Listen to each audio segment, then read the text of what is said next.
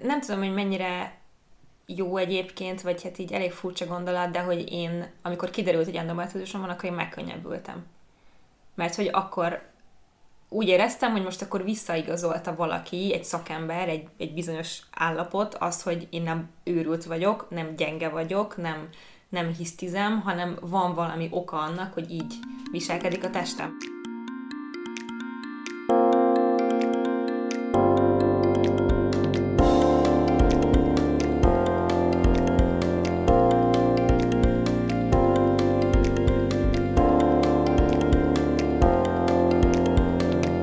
Sziasztok! Ez itt a Párnacsata podcast legújabb epizódja, én Viki vagyok. Én pedig Julcsi. És a mai epizódban ismét van egy vendégünk, Csák Bori, aki többek között az Együtt Könnyebb Női Egészségért Alapítványnak az egyik fő önkéntese, az egyik legfontosabb tagja, aki most ebben a részben a saját endometriózis történetéről fog nekünk mesélni. Mutatkozz be egy kicsit, Bori! Sziasztok, én Bori vagyok. Az én endometriózis történetem 2018-ban kezdődött, akkor már 6 éve éltem erős menstruációs fájdalmakkal, amiről, mint oly sokan, azt gondoltam én is, hogy ez normális, és valahányszor ezt pedzegettem az orvosoknak, azt mondták, hogy hát szerintük is végül is ez normális, van ilyen, hogy az embernek alacsonyabb a fájdalom küszöbe, és én ezt el is fogadtam. Még nem egyszer, csak a menstruációtól teljesen függetlenül jelentkezett egy elég fájdalmas, alhasi, ilyen szúró, görcsölő fájdalom, és akkor be kellett mennem az ügyeletre, ahol természetesen nem tudták megmondani, hogy mi a bajom, de legalább elkezdődött egy kivizsgálás sorozat, és 2018. decemberére sikerült is megfogalmazni, hogy ez az endometriózis. És januárban volt az első műtétem, és októberben a második, úgyhogy azóta végül is tünetmentes vagyok. Egyébként kommunikációs területen dolgoztam 10 évig egy cégnél, a 2 műtétem között váltottam, egy másik cégnél helyezkedtem el, ott projektmenedzser voltam, és a második műtétem után oda már nem mentem vissza, úgyhogy most azt mondhatom, hogy főállásban tevékenykedek az alapítványnál. Ó, ez szuper! Nagyon jól hangzik. Úgyhogy szerintem nagyon izgi lesz kifejteni jobban a történetedet. Igen. Az epizódokat egyébként mindig úgy szoktuk kezdeni, hogy mielőtt mélyebben belevágnak a témába, elmeséljük egy kicsit, hogy hogy vagyunk, milyen hangulatban ülünk most itt, hogy a hallgatók is képet kapjanak róla, hogy miért vagyunk esetleg nagyon pozitívak és nagyon örömteliek, vagy éppen nagyon mérgesek, hogyha valamelyikünk menstruál, és még fáj is neki esetleg. Igen. Úgyhogy kezdjük veled, Viki. Most visszaadom a szót. Hogy vagy? Én hogy vagyok? Hát most, mikor épp felvesszük ezt az epizódot, nagyon benne vagyunk ebbe az egész korona dologban, úgyhogy egy kicsit szorongósabban vagyok, mint általában, de hála égnek találtam olyan megküzdési módszereket, amik segítenek, például az, hogy sokat játszok videójátékkal, és streamelni is szoktam, úgyhogy ez nekem most épp egy nagyon jó menekülés, és közben meg igazi nagy felüdülés az, hogy mégiscsak megtaláltuk rá a módot, hogy felvegyük ezt az epizódot, és hogy tök jó lesz hallani a sztoriaitokat egy olyan dologról, amiről nekem viszonylag kevés tudásom van, szóval ezért ez is egy kicsit így a háttérbe szorítja a szorongásokat, mert hogy most egy ilyen tökre érdeklődő hangulatban vagyok igazából. Nyúlcsi, te hogy vagy?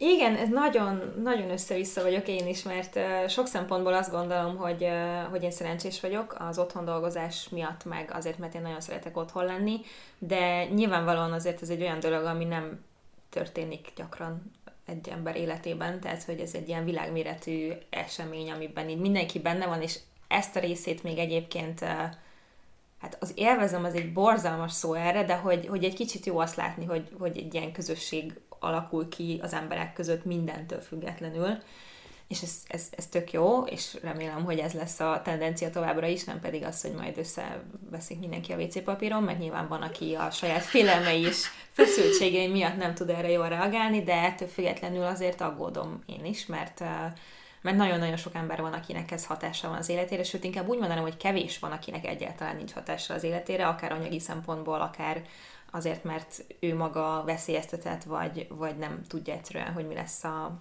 munkájával, vagy az életével a továbbiakban, úgyhogy emiatt aggódom emberekért.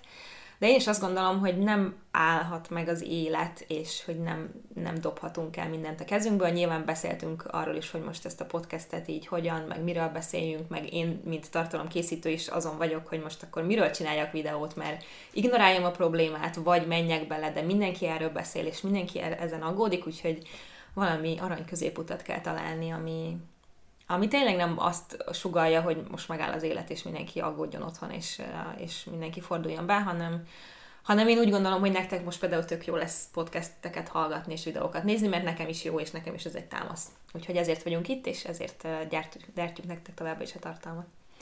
Ezt jól kifejtettem. Bori, te hogy vagy úgy egyébként? Hát egyébként megmondom őszintén, hogy én aránylag nyugodt vagyok.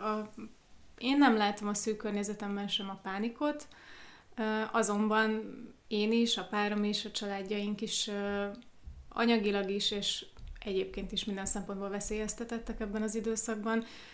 Aggódni a szüleimért és a nagypapámért aggódok egészségügyileg, talán magamért a legkevésbé. Valamiért azt érzem, hogy még én tudok az említettek közül legjobban kijönni egy esetleges fertőzésből, de sajnos már minket is utolért gazdasági szempontokból ez a helyzet, és ugye nem látjuk a végét, emiatt ez egy szorongató érzés, de mi is igyekszünk otthon a párommal azért keretet adni a napnak, hogy ne azt érezzük, hogy összefolynak a mindennapok, és igyekszünk nem egymás agyára menni. Úgyhogy próbálunk hasznosan tevékenykedni, szerencsére például az én munkám az alapítványnál az abszolút működik otthonról, és bármennyire meglepő, az endometriózisban érintettek, ugyanúgy érintettek maradnak a koronavírus ideje alatt is, úgyhogy van mit tenni, ami abból a szempontból terápiás nekem, hogy tudok mivel foglalkozni. Uh-huh.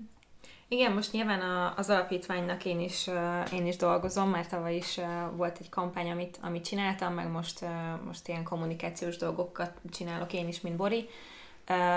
És nyilván beszéltünk arról, hogy most, mert ugye a március az endometriózis hónapja, ez fontos tudni, hogyha nem tudjátok. Az endometriózis egyébként egy olyan betegség, amiben én is szenvedek.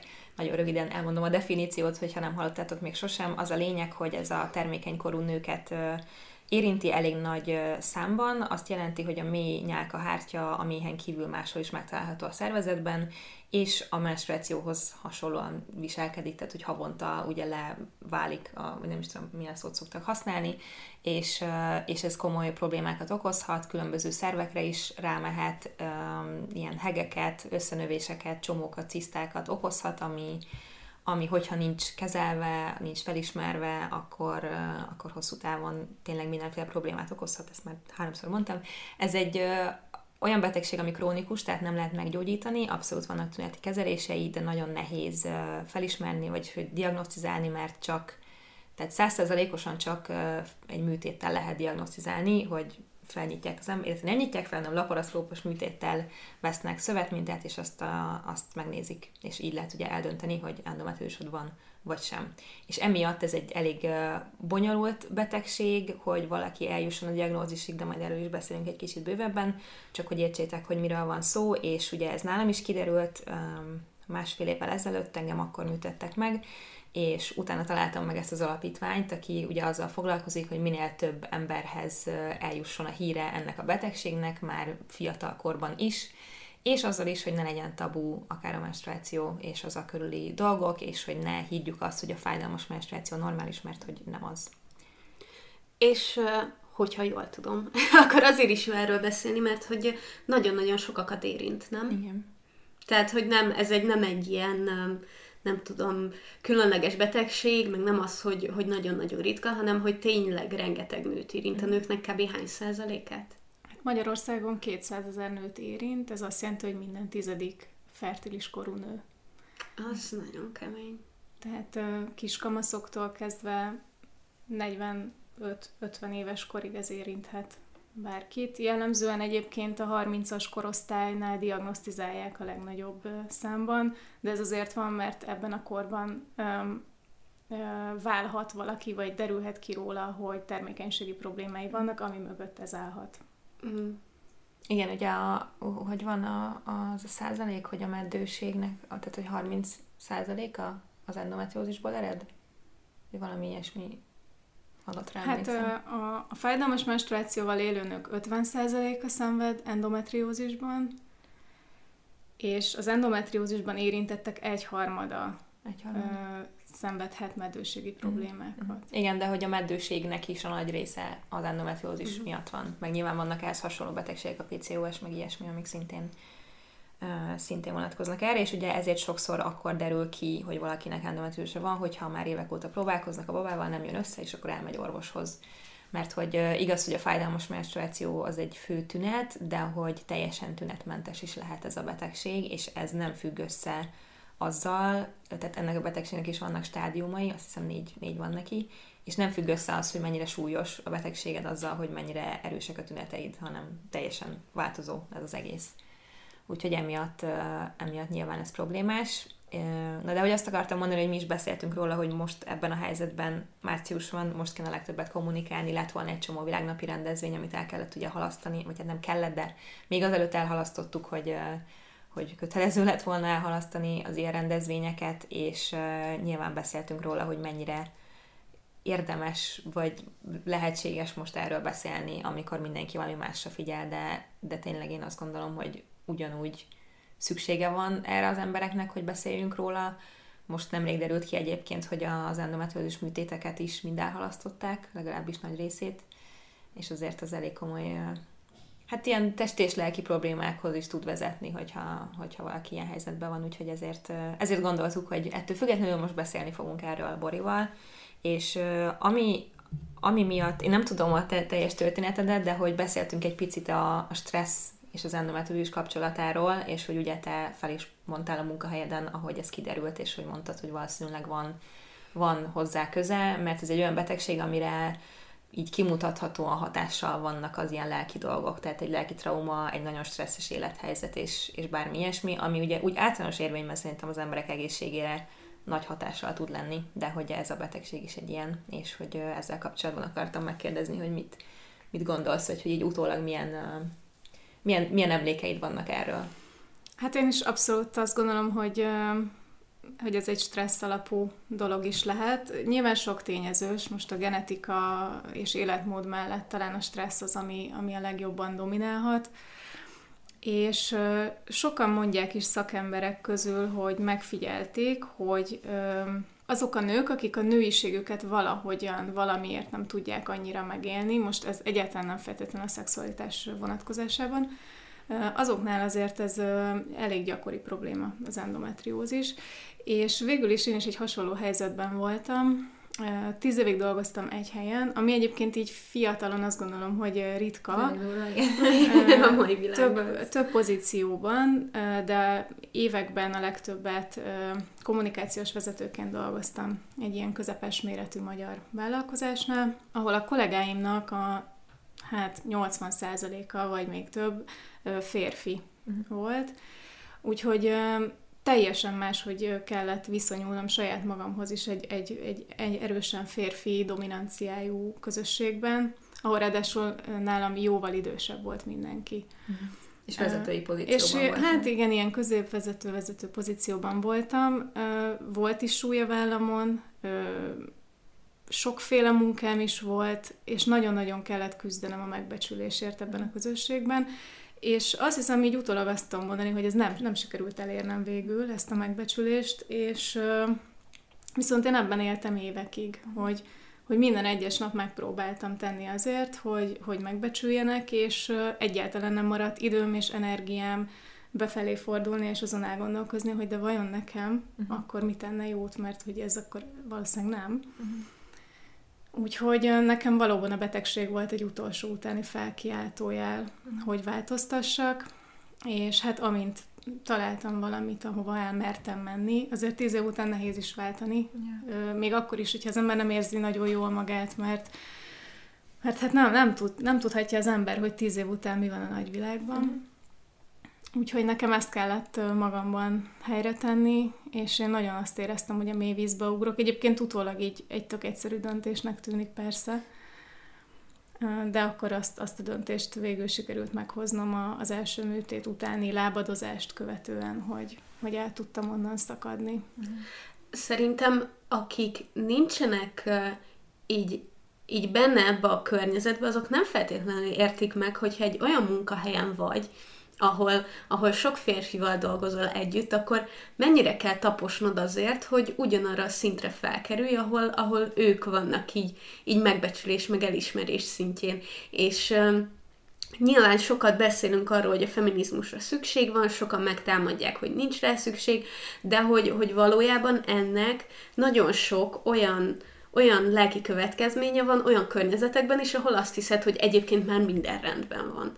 És valójában pedig tényleg én is voltam olyan helyzetekben, ahol egy ilyen plusz nyomás a vállon, amit egyébként teljesen természetesnek veszel egy idő után, de hogy valójában meg ott van az a plusz dolog, ami téged még nyom ugyanazt a dolgot tekintve, ami mondjuk másokat nem.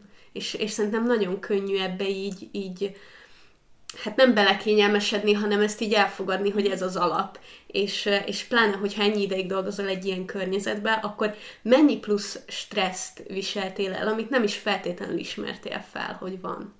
Igen, ez kicsit olyan, mint egy rossz párkapcsolat, hogy egy kicsit beszűkül az ember tudata, és el se tudja képzelni, hogy valahol máshol lehet jobb. Uh-huh. És én szinte már azt éreztem, hogy hát nekem ebbe bele kell törődnöm, hogy nekem most ez jutott, akkor hát ha 10 évig ide jutottam, akkor valószínűleg bennem van a hiba. Mm. És ezek nem kiforrott, kimondott gondolatok voltak, hanem most így utólag azt gondolom, hogy valahol hátul a tudatalattimban ez munkálhatott akkoriban. Igen, ez amúgy ez a fajta, tehát ugye ez így a bizonyos szinten ez a legveszélyesebb bizonyos szempontból, hogy nem az van, hogy egyértelműen rosszul érzed magad, hogy rosszul bánnak veled, hogy nem tudom mi, hanem csak egy ilyen általános ilyen érzés, ami benned van, és hogy tényleg nem egy feltűnően, nem tudom, rossz munkahely, vagy rossz kollégák, akikről szó van, hanem csak így benned van egy ilyen harc, amit nyilván nem mondasz ki, és emiatt van az, hogy ez szerintem egy nagyon általános dolog. Tehát, hogy nagyon sok munkahelyen van ez, hogy nem kell mindig a szélsőségekre gondolni, hogy ott konkrétan szexista a férfi főnököd, és mit tudom én, hanem hogy egyszerűen az alapbeállítás is még mindig az manapság, hogy tényleg a nőknek jobban kell ahhoz, hogy higgyenek neked, hogy komolyan vegyenek, sokkal jobban kell teperned, és vigyázni kell, hogy ne legyél túlhatározott, mert akkor okoskodó vagy, ne legyél visszahúzódó, mert akkor meg nem mondod el a véleményed, és akkor úgyis az lesz, amit a többiek akarnak. És hogyha egy ilyen általános szinten van ez az egész, akkor pont ez lesz belőle, hogy inkább így elviseled, mert azt mondod, hogy nem olyan rossz ez igazából, meg hogy így megkeresed a jó dolgokat benne, meg nyilván felmerül benned, hogy, és egyébként felmondani igenis nagyon nehéz szerintem, hogy honnan tudom, hogy máshol jobb lesz-e.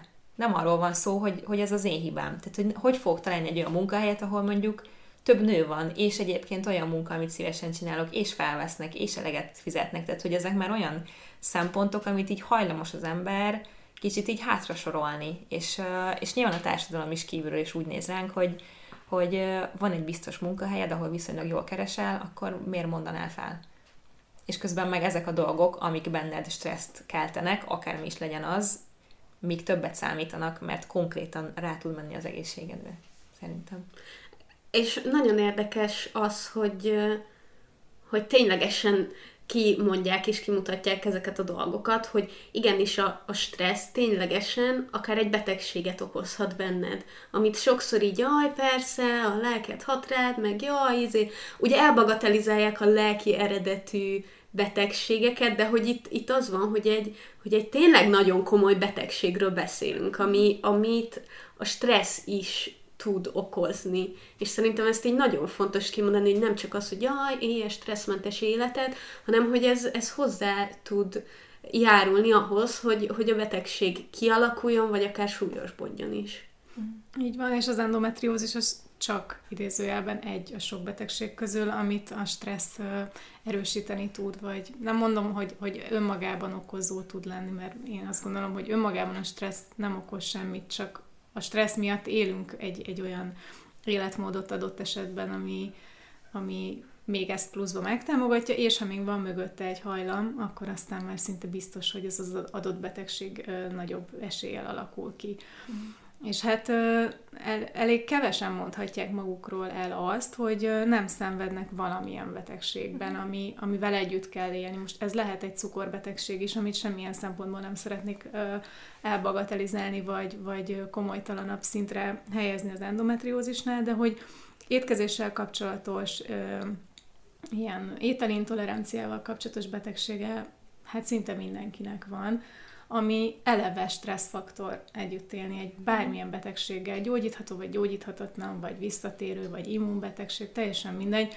Egy betegség tudatban élni borzasztóan nehéz, és nehezebb is, mint elviselni az adott esetben előforduló fizikai tüneteket. Uh-huh. Az endometriózis esetében ugye fizikai tünet leggyakrabban a fájdalmas menstruáció, aránylag kalkulálható, tudjuk, hogy mikor lesz, mennyi ideig fog fájni nagyjából, és már előre félünk, hogy mennyire, de a tudat, hogy emögött van egy betegség, amit nem tudnak meggyógyítani, az nagyon-nagyon nagy teher. És ez nem látszik, ezt az ember igyekszik nem mutatni, főleg a munkahelyén nem, de attól még ez ott van, és feszültségként jelen lehet. Úgyhogy én inkább a betegségtudatot is kiemelném, mint olyan tényezőt, amivel nehéz közösségben lenni sokszor. Igen, és nyilván az is bonyolult konkrétan ennél a betegségnél, de valószínűleg mindegyiknél, hogy az ember hirtelen felelősnek érzi magát azért, hogy ő beteg, és szerintem mindenki akarva-akaratlanul is hibáztatja magát, annak ellenére, hogy konkrétan az endometriózisról nem tudják megmondani, hogy mi okozza, tehát, hogy nem tudod elkerülni, nem tudsz semmit csinálni ahhoz, hogy ne legyen ilyened, egyszerűen nem lehet tudni, hogy miért van, tehát, hogy abszolút nem hibáztathatod magad emiatt, viszont onnantól kezdve, hogy ki van mondva, hogy na, neked van egy ilyen betegséged, rákerül a válladra még egy olyan súly is, amellett, hogy ne stresszelj, ne egyél cukrot, ne egyél vörös húst, mit tudom én, hogy akkor most valahol a te feladatod az, hogy ezt karban tartsd, és hogy még jobban vigyázz a testedre, és nyilván nagyon egyszerűen, hogyha van egy műtét, akkor azt általában ott kitisztítják az embernek a kismedencéjét, és utána egy ideig jobban van, de azt hiszem, hogy 1 év alatt 10%, 5 év alatt pedig 50% az esélye, hogy újra meg kell műteni, mert hogy ez újra ki fog alakulni, és van egy csomó minden, amit tehetsz. Orvosilag ez a hormonkezelés, amit kapsz, ugye, ami azért van, mert szabályozza a menstruációdat egész egyszerűen, vagy megszünteti, és akkor nem tud kialakulni újra ez a probléma. Ezen kívül viszont gyakorlatilag életmódbeli dolgok vannak, amiket tehetsz, tehát, hogy diéta, meg mozgás, és mindenféle természetgyógyászathoz köthető dolog. Na most ebből van olyan 2 millióféle irányzat, hogy mi az, ami jó lehet, amit érdemes kipróbálni. Tehát egyik sem egy ilyen exakt dolog, hogy ha ez a betegséged, akkor ezt csináld, vagy ezt ne csináld, hanem itt nagyon sok lehetőség van, és gyakorlatilag neked kell utána járni, kipróbálni, elhinni, nem tudom, hogy akkor melyik fog működni, és nekem például személy szerint nekem most zuhant rám így igazából ez az egész, hogy én úgy érzem most, hogy én nagyon keveset teszek. Mert igyekszem mozogni, nem eszem cukrot, húst évek óta nem eszem, úgyhogy ez nem probléma, és nagyon igyekszem a stresszkezelésre figyelni, de most már úgy érzem, hogy ez az alap. Tehát, hogy ez az, ami kötelező, hogy ezt csináld, és nekem például nem volt, vagy nincs hormonkezelésem, de hogy ezen kívül még annyi mindent tehetnék magamért, és nem teszem, és ez most konkrétan egy külön ilyen stresszforrás nekem, hogy az egészségem a legfontosabb, és tudom, hogy beteg vagyok, és mégsem teszek meg mindent, amit tehetek. Csak közben az is bennem van, hogy ezzel is el lehet menni egy olyan irányba, hogy ami már túl sok. Nem tudom, hogy neked ezzel kapcsolatban így mi a tapasztalatod, vagy mit gondolsz erről? Hát most egy kicsit ilyen lelkiismeret furdalásom is lett. Hát akkor most, ha én is csatlakoznék ehhez, hogy nem biztos, hogy én is mindent megteszek. Én egyébként hormonkezelés alatt vagyok, ami miatt nekem nincs menstruációm pillanatnyilag, ami tűnhet így elsőre egy ilyen irigylésre méltó szituációnak, de egyébként meg baromi ijesztő, és tart ez most már lassan 1,5 éve. Én igyekszem relaxálni, de mondjuk a YouTube-ról tanulok relaxálni. Ez nem tudom mennyire hatékony, nem is mindig tudom magam rávenni. Néha jógázgatok, és hazudnék, ha azt mondanám, hogy ebben van rendszer. Én egyébként heti kétszer edzek, és most igyekszem a jó idővel visszatérni a futáshoz is. Én korábban maratonokra készülgettem, meg futottam is pár maraton. De mi nagyon nem vagyunk ilyen, és egyébként én annyira szeretnék futni, de utálok futni. Nagyon nem. De megérkezni viszont tök jó. Ezt elhiszem. Azért, amit most mondtál, az pontosan az, mint hogy miért ütöd a fejed kalapáccsal Pistike, azért, mert annyira jó, amikor abba hagyom. Tehát, hogy én így nem tudok testmozogni, nekem ez nem tud motiváció lenni, hogy olyan jó, amikor így elérted, vagy amikor vége. Úgyhogy ezért én próbáltam futni viszonylag sokáig, és nem tudok, és utálom, és azért mindig kicsit ilyen irítséggel nézek azokra, akik igen. Nagyon jó egyébként. Én a monotóniáját szeretem, pont az a nehézsége is sokaknak, hogy azért ott magad vagy, egyedül vagy, és igazából a mozgás is egy annyira monoton dolog, hogy nem kell végig gondolnod, mint egy komolyabb tánc koreográfiát, hanem csak visszalábad. Ezen kívül egyébként én járok pszichológushoz, ő nagyon sokat segít így visszafejtegetni, hogy magamban, nem is az, hogy én hol rontottam el, csak hogy mik vezethettek odáig, hogy mondjuk egy adott élethelyzetet a mai napig nem tudok feldolgozni, vagy kezelni. És én ezt a vörös húscukormentes étrendet követem. Hát én ennyit tudok hétköznapi szintemen megtenni, de ugyanakkor azt is gondolom, hogy ez egy szép gondolat, hogy ne stresszeljünk, de hogy ez nem egy választott dolog. Tehát én soha nem kelek fel úgy reggel, hogy eldöntöm, hogy én ma végig fogom stresszelni a napot, hanem hogy ez valahogy egy ilyen kódolt dolog, bizonyos helyzetek hozzák magukkal, mint például egy ilyen pandémiás krízishelyzet, amiben vagyunk. Ezt kezelni kell megtanulni. És ez tényleg mindenkinek más, ahogy mondod is, hogy ki miben találja ezt meg. Luxus lenne nap 24 órájában csak ezeket kutatni és próbálgatni, és egyébként engem például ért már támadás emiatt, hogy túl sokat foglalkozok ezzel, és hogy emiatt van betegségtudatom, mert én annyit foglalkozok ezzel. De hát azért van betegségtudatod, mert beteg vagy. Köszönöm, igen. Mármint, hogy szóval szerintem az, hogyha valakire azt mondjuk, hogy beteg, az nem csak azt jelenti, mint amit az azt jelenti, hogy van egy betegsége, de nem csak azt jelenti, mint amikor mondjuk valaki influenzával otthon fekszik, és szarul is néz ki. Tehát, hogy attól még, hogy nem látszik az emberem, vagy akár éppen jól érzi magát, akkor attól még van az a betegsége, és az nem szűnik meg csak azért, mert éppen most nincsen tüneted, meg jól érzed magad. És ez a betegségtudat, ez egy olyan, amivel tényleg meg kell küzdeni azzal is, hogy mondjuk nem tudom, ti hogy érzitek, hogy így mit mutattok mondjuk a külvilág felé, hogy milyen, amikor rosszul vagy milyen, amikor jobban vagy. Szerintem ehhez nagyon kapcsolódik például az is, hogy ez a fájdalomnak a kimutatása mondjuk, hogy mennyire mutatod a környezetednek, hogy ők mennyire hiszik el, hogyha éppen nem fáj, akkor azt gondolják, hogy máskor csak túlreagálod, vagy szerintem ez nagyon nehéz olyanok környezetébe, akik nem élnek semmilyen krónikus betegséggel. Igen. Ez nem tudom, hogy mennyire jó egyébként, vagy hát így elég furcsa gondolat, de hogy én, amikor kiderült, hogy endometriózisom van, akkor én megkönnyebbültem. Mert hogy akkor úgy éreztem, hogy most akkor visszaigazolta valaki, egy szakember, egy bizonyos állapot, az, hogy én nem őrült vagyok, nem gyenge vagyok, nem hisztizem, hanem van valami oka annak, hogy így viselkedik a testem, mert hogy annál ijesztőbb szerintem nincs, amikor valamiféle tünetet produkálsz, akár rendszeresen, és mindenki azt mondja, hogy hát ez normális, nincs semmi bajod. Mert hogy az nagyon-nagyon ijesztő, és azt így agyilag is felfogni, az szerintem ilyen nagyon, nagyon, nagyon durva hatással tud lenni az emberre, és ebből kifolyólag, hogyha már tudod, hogy mi van, és megvan ez a betegségtudatod, akkor ez ilyen szempontból egy pozitív dolog is lehet. Nyilván nem arra való, hogy akkor ezzel takarózz, és akkor jaj, beteg vagyok, nekem már mindegy, de hogy igenis kell az, hogy a helyén tud kezelni a dolgokat. És én például pont azért tartom ezt az alapítványt is egy nagyon-nagyon jó dolognak, és azért csináltam videót erről az egészről, mert én nem akarom, hogy mások is ezt a részét átéljék, hogy azt mondja, hogy nekem most nagyon fáj, és azt mondja az orvos, hogy hát jó, és? Tehát, hogy ez az, ami a legeslegijesztőbb az egészben, és szerintem bizonyos szempontból tényleg könnyebb, hogyha már tudod, hogy mi van, és az ellen tudsz tenni. És igen, az, hogyha van egy betegségtudatod, amit nem úgy fogsz fel tényleg, hogy akkor most így vége mindennek, az azt jelenti, hogy amikor mondjuk tünetmentes vagy, akkor is, hogyha valami történik, akkor tudod így csekkolni magad szerintem, hogy mondjuk tudod, hogy mik a tünetei, és akkor el tudsz rajta gondolkodni, vagy hogyha nincs is tüneted, akkor is így a mindennapokat tudod úgy élni, hogy lehetőleg megelőzd azt, hogy mondjuk tüneteid legyenek, amennyire tudod.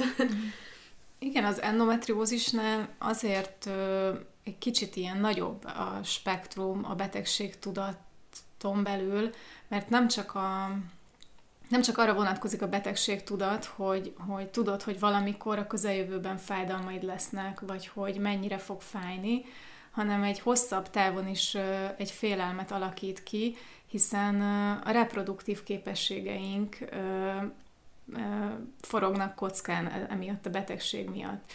És az, aki mondjuk nincs éppen aktuálisan gyermekvállalási kedvben, és épp nem tervez családot alapítani, de tudja, hogy ezzel a betegséggel él, én például ilyennek számítok, bennem egy eléggé ősinek mondható félelem van azzal kapcsolatban, hogy mi lesz akkor, amikor én már szeretnék gyereket vállalni, és ez nem szeretném tagadni, hogy ez a mindennapjaimba bele tud szövődni.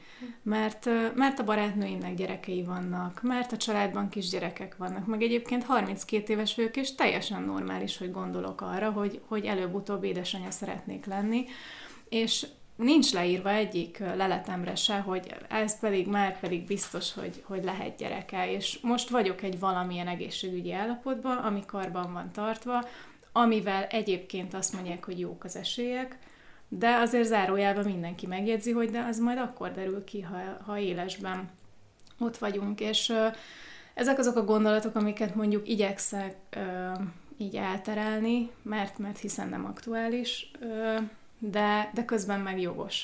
Uh-huh. És erről pedig a legnehezebb beszélni.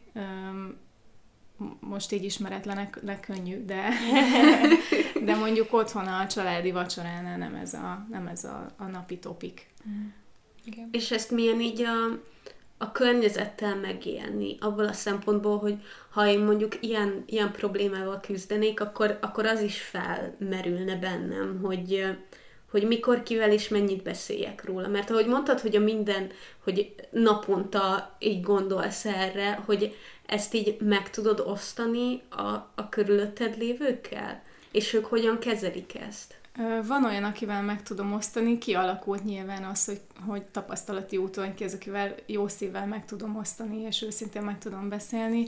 Van ilyen, és persze van olyan, akivel egyszerűen eszembe sincs, mert tudom, hogy nem... Én magam nem érezném jól mondjuk a tanácsaitól magam, vagy a beszélgetés hangulatától. Az én szüleim például eléggé diszkrétek ebben a dologban, ők nem ülnek a vállamra, hogy most már szeretnének unokákat, és valószínűleg teszik ezt azért, mert tisztában vannak azzal, hogy egyrészt a jelenlegi élethelyzetemmel, másrészt meg ők is tisztában vannak a betegségnek a vonzataival.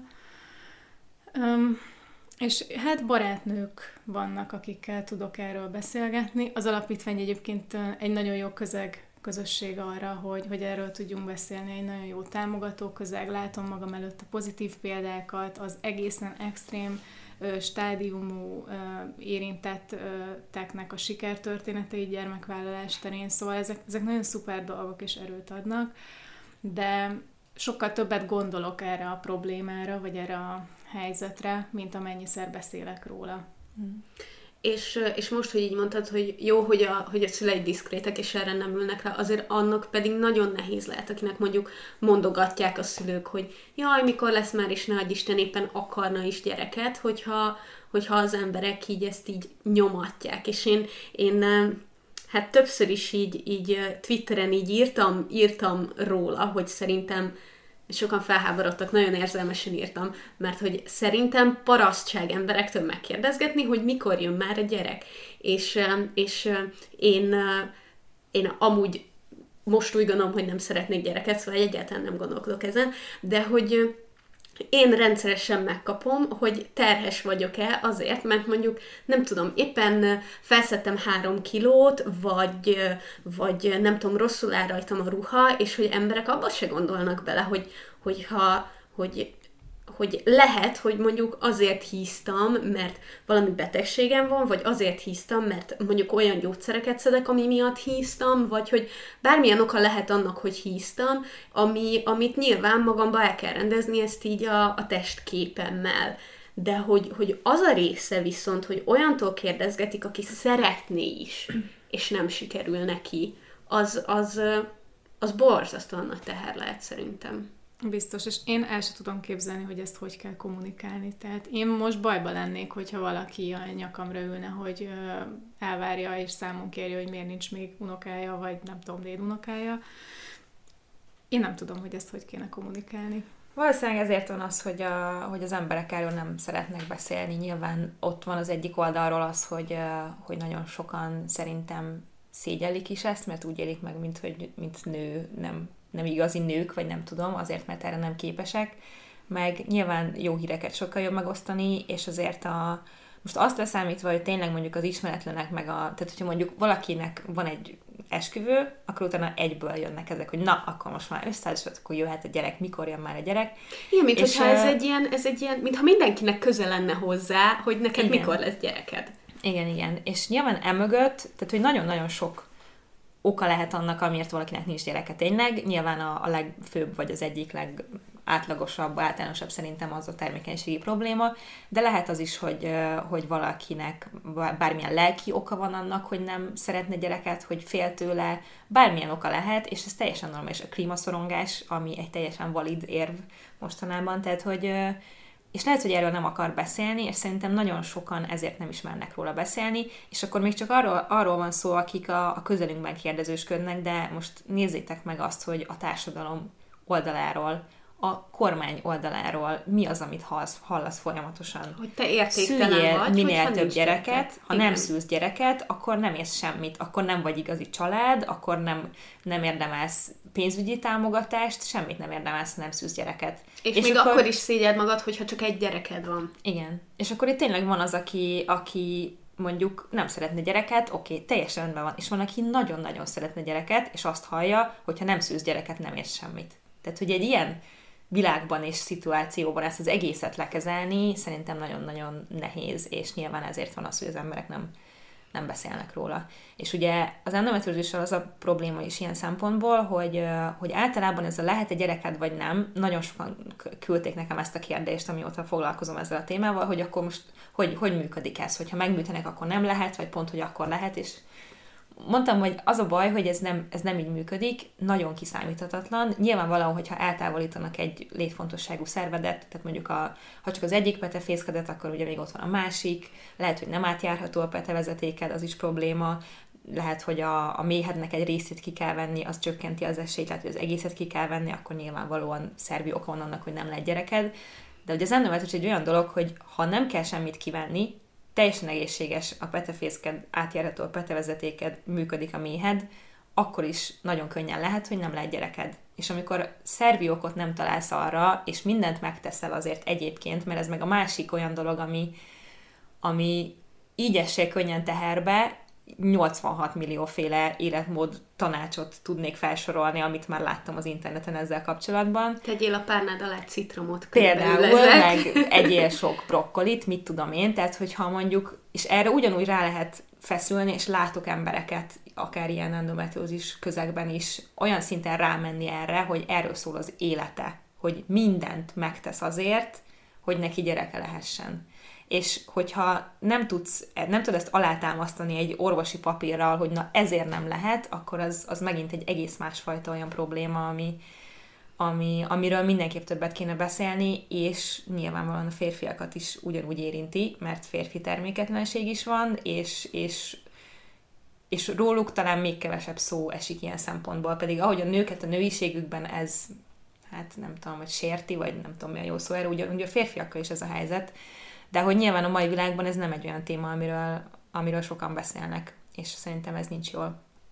Nekem az nagyon félelmetes egyébként az endometriózisban, ez, hogy nem tudhatod, hogy mi lesz. Szóval vannak dolgok, ami ilyen full egyértelmű, mondjuk nekem nem jó a szemem, én kontaktlencsés vagyok, és hogy tudom, hogy ez van, tudom kezelni a mindennapokban, és hogyha észreveszem, hogy jaj, most már rosszabbul látok, akkor elmegyek a szemészhez, mert tudom, hogy felír valószínűleg erősebb szemüveget, vagy erősebb kontaktlencsét, és hogy akkor így ez így megvan oldva, és hogy így nem kell ezen aggódnom. Persze, oda kell figyelnem életmódba, hogy reggel ne rakjam be egyből, hanem várjak 20 percet, néha azért legyen kint, és szemüveget hordjak. Tehát, hogy ez egy olyan dolog, ami meghatározza a mindennapjaimat, de tök könnyen kezelhető, mindig tudom, hogy mi van, és azért így semmi lelki dolog nem kapcsolódik hozzá. De az, hogy nem tudhatod, hogy ami most amit mondjuk éppen érzel, az amiatt van-e, hogy mikor fog kiújulni, hogy lehet-e majd gyereket, hogy szerintem emiatt egy nagyon-nagyon félelmetes dolog az endometriózis, hogy annyi kérdőjel van, amire senki nem tudja megadni a választ, pláne úgy, hogy nem tudják, hogy mi miatt alakul ki, mert akkor nem tudod megelőzni sem. Igen, tehát abszolút csak tüneti kezelése van, ami érzésben lehet maximum jó, hogy nincsenek fájdalmaid, hogyha megtalálod azt a gyógyszert vagy technikát, amitől enyhülnek a panaszok, de valóban nem zárható ki még akár egy ultrahangvizsgálattal is. Tehát, hogyha én lelkesen 2 hetente járkálnék ultrahangvizsgálatra, hogy nézzük meg, hogy nem újult-e ki, akkor se biztos, mert ultrahanggal is csak elég kevés az endometriózis méret, meg elhelyezkedés, amit ki tudnak szűrni. Tehát ezért van az, hogy csak laparoszkópos műtéti eljárással tudják diagnosztizálni, amikor effektíve bent van a kamera a kismedencébe, és alaposan körül tudnak nézni, és még akkor is vannak mikroszkopikus méretű kis felrakódások, ciszták, amik nehezen észrevehetőek, és ezért fontos, hogy specialista végezze a műtétet, mert neki van szeme, hogy a legkisebb látható endometriózist is kiszúrja. Ezt valahogy én úgy tudnám leegyszerűsíteni az endometriózis műtétek eredményességét, hogy mint a rozsda. Tehát, hogyha lecsiszolod a rozsdát a kerítésről jól, akkor az utána a hosszú időn keresztül nem lesz rozsdás. Ha egy kicsit ott marad, akkor gyakorlatilag 1 héttel és 2 esővel később ugyanott vagy, ahol voltál. És valahogy az endometriózis is ennek mentén működik, hogyha tényleg szépen ki van takarítva a nem odavaló szövet, akkor tök jó esélyekkel folytatódhat a terápia, most gyógyszeresen vagy nem gyógyszeresen, és nyilván a teherbeesés is emiatt esélyesebb ilyenkor.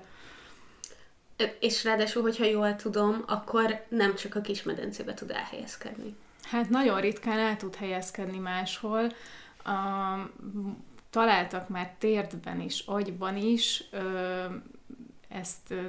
én nem tudok erre statisztikát, hogy ez mennyire gyakori, én azt gondolom, hogy mondjuk, nem tudom, nagyon ritka, mondjuk lehet, hogy egy-egy ilyen eset volt.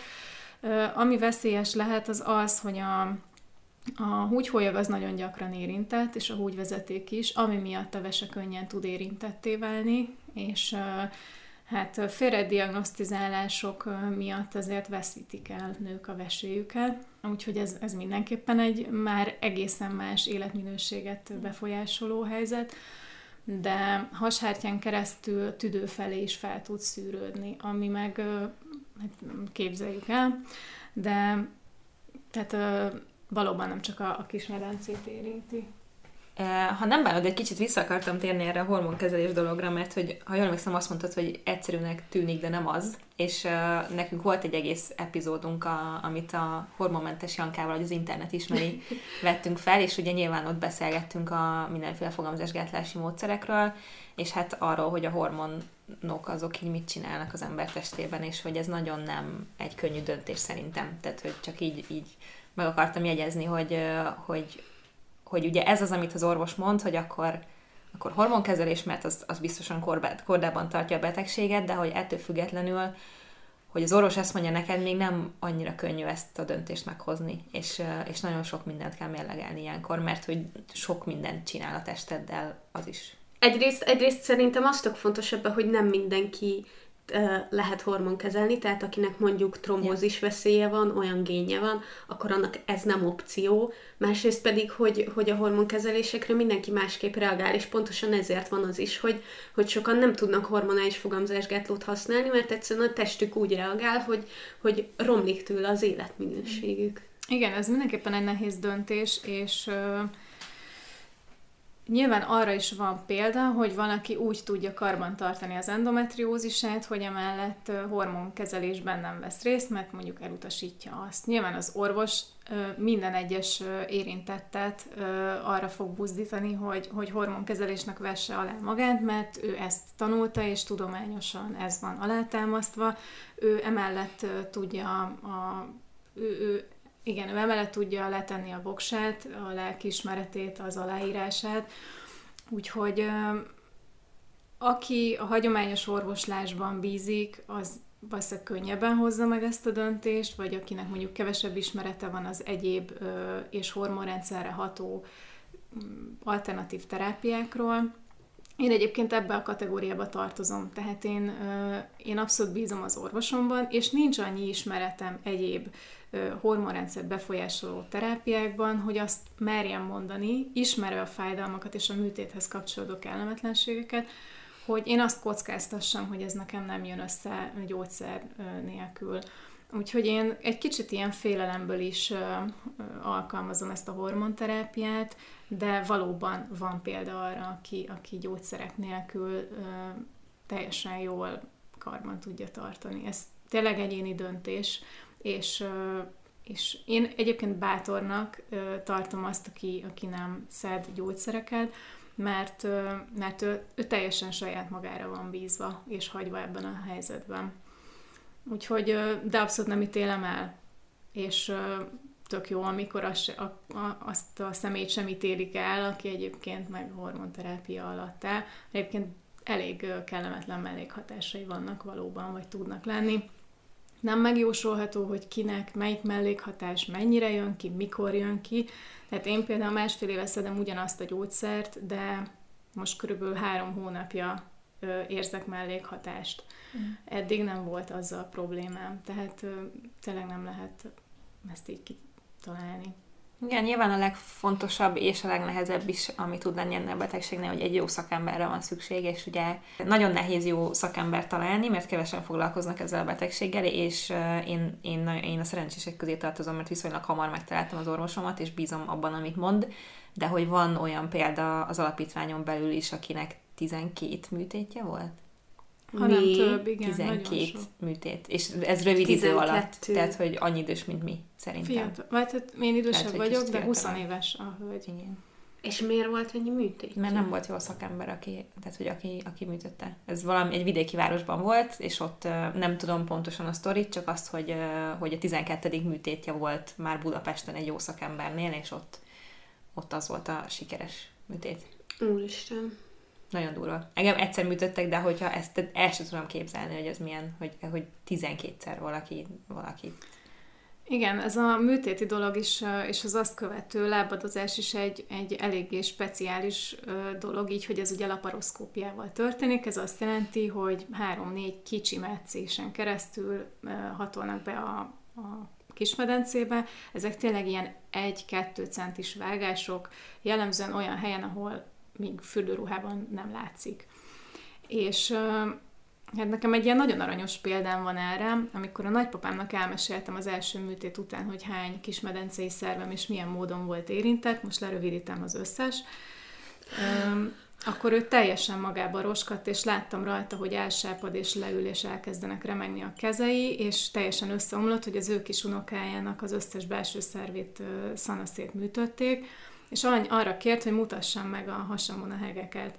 És megmutattam, és értelemszerűen nem látott semmit, úgy kellett odahajolni a szemüveggel, hogy lássa azt az 1 centis vágást, majd láttam egy ilyen óriási megkönnyebbülést az arcán, és azt mondta, hogy ja, csak ennyi? Azt hittem, hogy valami nagyon komoly bajod van. Mi? Hogy a vágás méretéből ítéli meg? Igen, nagyon sokan abból ítélik meg, hogy mennyire komoly a problémát, hogy ez rajtad mennyire látszik. Ez lehet a szenvedő, vonyító, síró tekinteted, vagy lehet a heg, ami arról tanúskodik, hogy volt egy nagy műtéted. És nyilván a nagypapámnak a vakbelét is 70 centis vágással operálták meg annak idején, most már azt is laparoszkópiával csinálják. Tehát nyilván itt vannak ilyen generációs ugrások is. Lehet ezzel a betegséggel úgy élni, hogy semennyire nem látszik rajtad, és mégis óriási problémával és betegséggel áll szemben. Tehát nagyon nehéz megítélni ezt kívülről, és nem tudhatod, vagy nem tudhatjuk, hogy az illető mennyire szenved. És ez szerintem a fájdalmas menstruációra nagyon igaz, hogy egy külső szemlélő nem tudja, hogy mennyire komoly. Szóval én nagyon szerencsés vagyok abból a szempontból, hogy nekem van, hogy fájdalmas a menstruációm, de hogy én úgy vagyok, hogy sokszor akkor beveszek egy, nem tudom, algoflexet, vagy egy nospát, és akkor kész. És nem az, hogy enyhíti a fájdalmat, hanem elmúlik tőle a fájdalom, és akkor nem tudom. Melegítő párnát teszek a hasamra, vagy akármi. Viszont amikor rosszabb, akkor nekem megvan az a lehetőségem, hogy én egyébként migrénes vagyok, és a neurológus írt fel nekem Flektort, ami egy szteroid alapú fájdalomcsillapító. Tehát, hogyha rossz a helyzet, akkor azt beveszem, és akkor, szóval akkor nullára elmúlik. Nem csak csökkenteni akarom a fájdalmat, hanem nullára elmúlik. Viszont a migrénnél én megtapasztaltam azt, és amit hallottam endometriózissal küzdőktől is, hogy amikor migrénem van, és beveszek egy flektort, és van olyan rossz, hogy még egyet beveszek, ami egyébként tényleg ilyen dórugás, és be vagy drogozva, és hogy akkor jutok el arra a szintre, hogy fekszem, és nem akarok meghalni. Tehát, hogy van, amikor olyan rossz migrénem van, vagy régebben, amíg nem kaptam rá gyógyszert, addig volt, hogy olyan rossz volt, hogy tényleg arra gondoltam, hogy bárcsak ennek vége lenne, akármilyen módon is. Tehát sok ember szerintem nehezen képzeli el, hogy mondjuk egy menstruáció is tud annyira fájni, hogy nem az van, hogy beveszel egy gyógyszert és elmúlik, hanem az van, hogy kibírhatóra csökkented, hogy amit még el tudsz viselni. És pláne úgy, hogy nyilván majdnem minden nő menstruál élete során, akinek nem fáj, az szerintem nehezen tudja elképzelni, hogy van, akinek pedig nagyon fáj. Én most full őszinte leszek egy olyan dolga kapcsolatban, ami miatt kicsit szégyellem is magam. Volt korábban 5 évvel ezelőtt kb. Egy kolléganőm, akiről kiderült, hogy endometriózisa van, és még mielőtt diagnosztizálták volna őt is műtéttel, nagyon sok szakmai, meg személyes ellentétünk volt, nem is nagyon beszéltünk már. És az egyik másik kolléganőmmel, akivel ebben a helyzetben voltunk, ő mindig, hát kvázi így kibeszéltük, meg így sohajtoztunk, hogy jaj, otthonról dolgozik minden menstruációja alatt, mert hogy annyira fáj, hogy hát ezt ki lehet bírni, én is beveszek egy gyógyszert, és akkor tudok itt dolgozni. És hogy miután szereztem annyi érzelmi intelligenciát és empátiát olyan emberek iránt is, akiket nem kedvelek, illetve én is így megtudtam így részletesebben, hogy mi az az endometriózis, azóta így szégyellem magam, hogy én is abban a helyzetben voltam, hogy nem vettem komolyan, mert mivel én is menstruálok, ezért úgy voltam el, hogy az nem annyira rossz, az így kibírható. És én azt tapasztaltam, hogy sok esetben ez nők között sokkal rosszabb. Mert például én akármikor volt barátom, vagy párkapcsolatom, vagy apukám, vagy testvérem, vagy bármi, hogy a férfiak ezt így sokkal, én legalábbis azt tapasztaltam, hogy sokkal könnyebben elfogadják, hogy neked ez most tényleg fáj, és tényleg rossz, mert ők ezt még nem élték át, és ezért nekik nincsen hasonlítási alapuk, hanem egyszerűen elhiszik, mert nem tudják, hogy milyen. Hát nekem azzal van tapasztalatom, hogy azért mégiscsak ezek a férfiak is össze tudnak hasonlítani ilyen helyzeteket. Én számtalanszor kaptam meg az előző munkahelyemen, hogy hát a kolléganőid is menstruálnak, de ők mégse szaladgálnak haza, mert fáj. Tehát, és fájdalom között is van különbség, és én ezzel kapcsolatban egy kicsit így próbálnék tiszta vizet önteni a pohárba. Nagyon sok olyan kérdés érkezik, hogy ez rendben van, hogy nem normális a fájdalmas menstruáció, de mi az, hogy fáj? Tehát mikortól mondom azt, hogy ez az a fájdalom, ami nem normális? És nyilván azt, hogyha megérzed azt, hogy egy hormonális átalakuláson megy keresztül a szervezeted, annak vannak és lehetnek ilyen diszkomfort érzetei, ami tök normális. Az, hogy ez a diszkomfort, ez annyira diszkomfort, hogy mondjuk a sportolásban megakadályoz, vagy tényleg jobban esik otthon lenni, vagy egy kád forró vízbe, az is még lehet normális. Olyan érzés, mintha tegnap rengeteg indiai kaját ettél volna. Igen, de hogy az alapvetően még azt félre lehet talán fejben tenni, azt a rossz érzést. Tehát az nem korlátoz a hétköznapjaidban, a munkádban. Ami fájdalomról én be tudok számolni, az egészen más. Nekem abszolút munkaképtelenné tette az életemet. Inkább 2 napra, a vége felé már ez 3-4 is volt.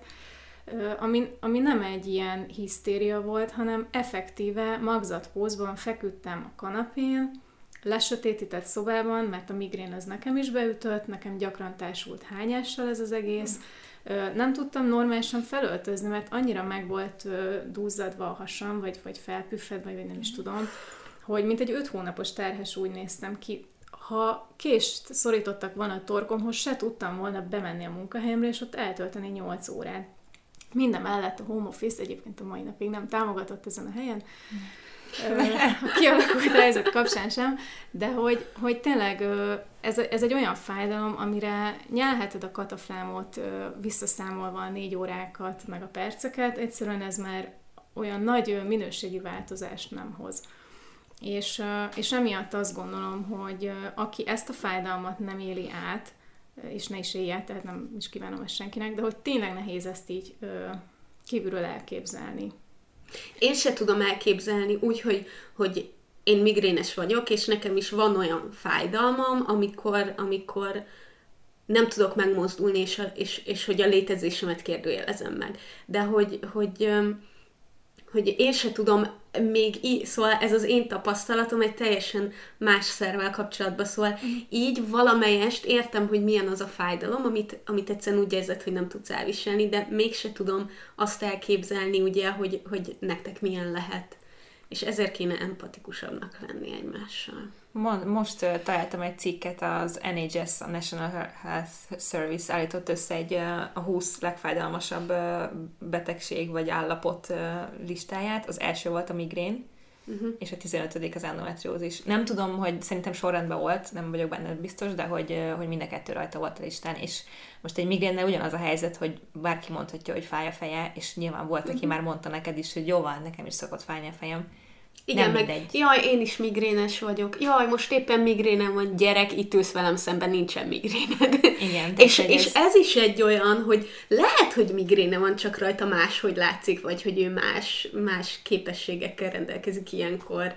Igen. Hát nekem mondták, hogy alacsony a fájdalom küszöböm, és valahogy soha nem éreztem magaménak ezt az állítást, de ahogy úgy mondták orvosok, és úgy elhittem, de végülis aki az endometriózis nálam diagnosztizálta, ő történetesen tudta, hogy én maratonokat futottam, és akkor így visszakérdezett, hogy komolyan gondolom el, hogy egy maraton lefutásával, vagy több maraton lefutása után is azt állítom magamról, hogy alacsony a fájdalom küszöböm, és akkor jöttem rá, hogy persze egész más fájdalom 42 kilométer után a combommal, és teljesen más otthon görnyedve a kanapén, egy menstruációs fájdalommal, de hogy mint fájdalom küszöb, valóban nem mondanám alacsonynak, tehát... Mm-hmm. Biztos, hogy valakinek alacsonyabb, meg magasabb, de hogyha én magamat így be kéne sorolnom valahova, akkor én azt gondolom, hogy én olyan fájdalmas menstruációkon és maratoni távokon vagyok túl, hogy szerintem nekem nem alacsony. És külső szemlélőként nyilván nehéz megítélni, hogy ez most alacsony vagy magas, de azt szerintem érdemes lenne megfontolni mindenkinek, hogy ítélkezik-e a másik fájdalom küszöbét illetően. Tehát én nekem sem tisztem eldönteni a te fájdalom küszöbödnek a hollétét, mert mindenkinek egyéni, hogy melyik az a pont, amikortól elviselhetetlenné válik. Igen, és én is tapasztaltam például fiatal koromban, amikor így mondtam, hogy fáj, és akkor anyukám mondta, hogy jó, hát fáj, de majd elmúlik, mit tudom én, és ez nagyon érdekes, hogy úgy érzem, hogy anyukámmal együtt fejlődtünk, hogy most már, hogyha azt mondom, hogy fáj, akkor azt mondja, hogy jaj, nem tudom, meg hogy mi segít, meg hogy sajnáljam, és hozzáteszi, hogy ő nem tudja milyen, mert ő nagyon szerencsés, hogy neki sose fájt. És ez ilyenkor annyira jól esik így kihangosítva, hogy neki nem volt ilyen, de elhiszi, hogy nekem más. Hozzáteszem egyébként, én nagyon sokáig nem realizáltam, hogy egy csomószor, hogyha menstruációs fájdalmam van, akkor a derekam fáj, és nagyon sokáig nem tudtam összekapcsolni a kettőt, hogy az is menstruációs fájdalom, attól függetlenül, hogy éppen most ott érzem jobban. Igen. Ami erről még így eszembe jutott, hogy több olyan sztorit láttam már, illetve lehet, hogy szerintem videósokat, akiknek endometriózisa van és szültek, hogy a szülési fájdalmat nem ismerték fel. Tehát, hogy így azt mondták, hogy de hát ez csak ilyen, hát biztos nem. És aztán úgy szültek meg, hogy azt mondták, hogy hát figyelj, ez így nem volt olyan nagy cucc, mert hogy annyira gyakorlottak ebben a fajta fájdalomban, hogy így nem. Tehát, hogy ez egy jó oldala lehet a dolognak, hogyha valaki, akinek endometriózisa egyszer eljut odáig, hogy természetes úton szülés, lehet, hogy így kicsúszik belőle a gyerek, aztán azt mondja, hogy ez egy sima, nem tudom. De érted, amikor nők meg úgy élik át, hogy életük legrosszabb fájdalma, és akkor azzal lesz összehasonlított, hogy valaki más meg, nem tudom, 5-10 évvel minden hónapban átél egy ennél rosszabb fájdalmat. Igen, de itt nem az a lényeg, hogy a szülés nem fáj annyira, hanem azt jelenti ez ott történet számomra, hogy az endometriózissal kapcsolódó fájdalmak fájnak annyira, mint egy szülés fájdalom. Bár tényleg el sem tudom képzelni, hogy ez milyen lehet. Nem, biztos, tehát most nem azt mondom, hogy ez olyan, mintha akinek endometriózisa minden hónapban szülne, csak hogy tényleg láttam egy csajt, aki erről beszélt, hogy most már fájásai vannak, nagyon gyakoriak, és hogy nem, tehát hogy ahhoz képest vagy semmi, vagy ugyanolyan, mint amikor görcsön a hasa. Ebben tényleg az nagyon-nagyon nehéz, hogy megítéljük a másiknak, hogy mennyire fáj, hogy van, mennyire van rosszul. Kicsit ahhoz tudom hasonlítani, mint a villamoson, amikor ülsz, és elfeledted a néni, nem tudom, másfél méterrel arrébb, és hangosan sopánkodik, hogy ezek a mai fiatalok nem adják át a helyüket, és lehet, hogy én éppen annyira rosszul vagyok, hogyha felállnék, akkor elhánynám magam, mert éppen akármilyen problémám van. Hogy nem feltétlenül látszik, és mégis nagyon-nagyon gyakran hajlamosak vagyunk arra, hogy megítéljünk másokat. Pedig csak elfogadni kéne. Igen. Fú, de szívás lehet nektek. Annyira sajnálom. Tényleg így ezeket így elhallgatva, meg mióta tudom jobban, hogy mi az az endometriózis, azóta így bennem néha így felmerül ez a félelem, amikor mondjuk fáj a hasom, amikor menstruálok, és úgy vagyok vele, hogy húha, hogy így tartok el, hogy úristen, nehogy nekem is ez legyen, mert hogy ez egy, én úgy látom, hogy ilyen egész életet befolyásoló dolog, és azért az nem annyi, hogy jaj, beveszek egy gyógyszertár, és akkor nem fáj, hanem hogy ugyanígy a műtét, a termékenység befolyásolása, és ennek az egésznek a lelki háttere. Én azt látom mindenkin, akinek körülöttem endometriózisa van, hogy annyira nagy teher így egész élet során, és kicsit úgy érzem, hogy most ezeket így mondom nektek, hogy nehogy ezzel így azt erősítsem, hogy nektek tényleg mennyire rossz így magatokban, hanem hogy ez az én félelmemnek a kivetülése igazából. Meg a tiszteletem, hogy látszólag úgy funkcionáltok, mint minden más ember, aki nem küzd ezzel, akár nap, mint nap. Ja. Meg én kiemelném hősökként a szűk környezetünket is, akik úgy asszisztálnak ezekhez a tünetekhez és állapotokhoz, hogy igazából senki nem tud ezzel semmit csinálni.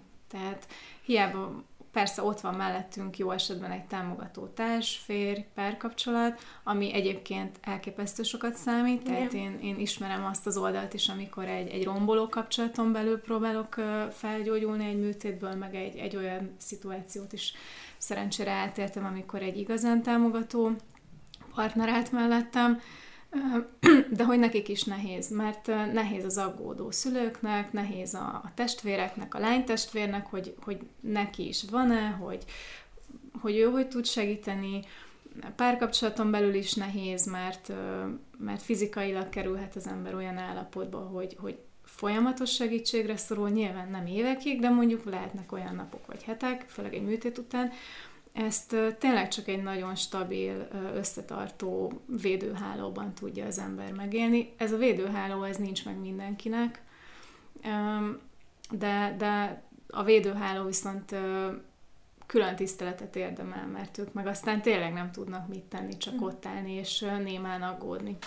Igen, abszolút az, amikor a párod fájdalmakat él át, és nem tudsz rajta segíteni, az nagyon-nagyon rossz. Tehát, hogy én például ezt nagyon rosszul viselem, hogyha Dávidnak bármi baja van, és nem tudok semmit csinálni, úgyhogy gondolom, hogy ez visszafelé sem annyira jó, úgyhogy abszolút igazad van ebben szerintem is. De a legfontosabb az, hogy egyrészt, hogy ezért fontos róla beszélni szerintem, mert nektek is, ha nem is vagytok érintettek ebben, nagyon remélem, hogy nem, akkor is elég nagy esély van rá, hogy ismertek valakit, aki igen. Vagy fogtok találkozni valakivel, akit igen, és lehet, hogy ő nem tud róla, és ha ti el tudjátok neki mondani, hogy figyelj, lehet, hogy ez a baj, nézz utána, járj utána, menj el egy szakértőhöz, akkor vagy csak simán elhiszitek a fájdalmát, és nem diszmisszelitek, hanem azt mondjátok, hogy megértem, mint amit te mondtál, Viki, hogy anyukát szokta mondani, hogy lehet, hogy ti nem, de neki igen, és ezt elhiszitek.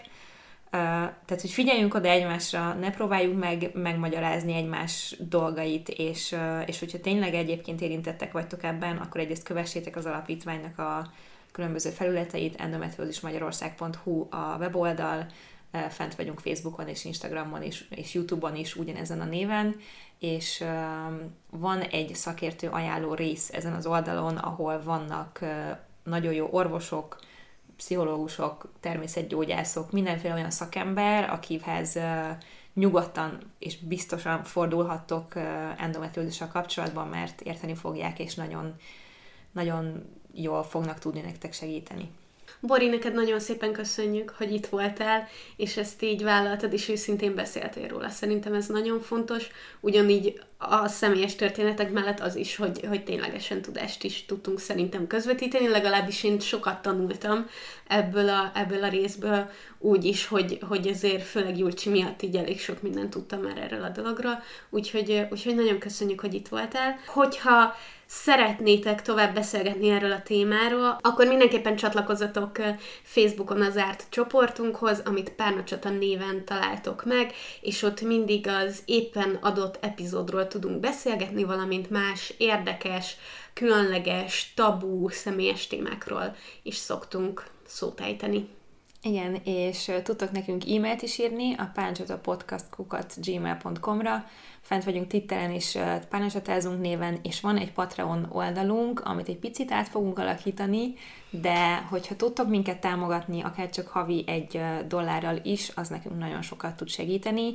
Mostantól meg fogjuk oldani, hogy egymástól távol két különböző helyiségben online fogjuk felvenni a részeket, mert mindenképp szeretnék nektek több epizódot csinálni, de van egy olyan célunk Patreonon, hogy a két heti epizódok helyett heti egy epizód legyen, és szerintem Vikivel mind a ketten nagyon örülnénk neki, hogyha ez összejönne, úgyhogy ha tudtok minket támogatni, azt nagyon megköszönjük. Egyébként pedig, hogyha anyagilag nem is, akkor egy-egy megosztással, vagy azon az applikáción belül egy-egy értékeléssel tudjátok támogatni a munkánkat. Nem úgy kell érteni az egymástól távol, hogy mostantól mindig online vesszük fel a részeket, hanem hogy értitek, hát, ha még #maradj otthon, addig vesszük fel távolról a részeket. Reméljük, hogy ez csak egy alkalmat jelent, de fel vagyunk készülve arra, hogy többet is. A lényeg az, hogy nem fog abba maradni a podcast, úgyhogy ezért ne aggódjatok. Igen, szeretnénk még sokáig itt lenni, és sok érdekes beszélgetést lefolytatni. Igen. Úgyhogy köszönjük, hogy most is velünk voltatok, nagyon szépen köszönjük Borinak is, és találkozunk hamarosan. Igen. Sziasztok! Sziasztok!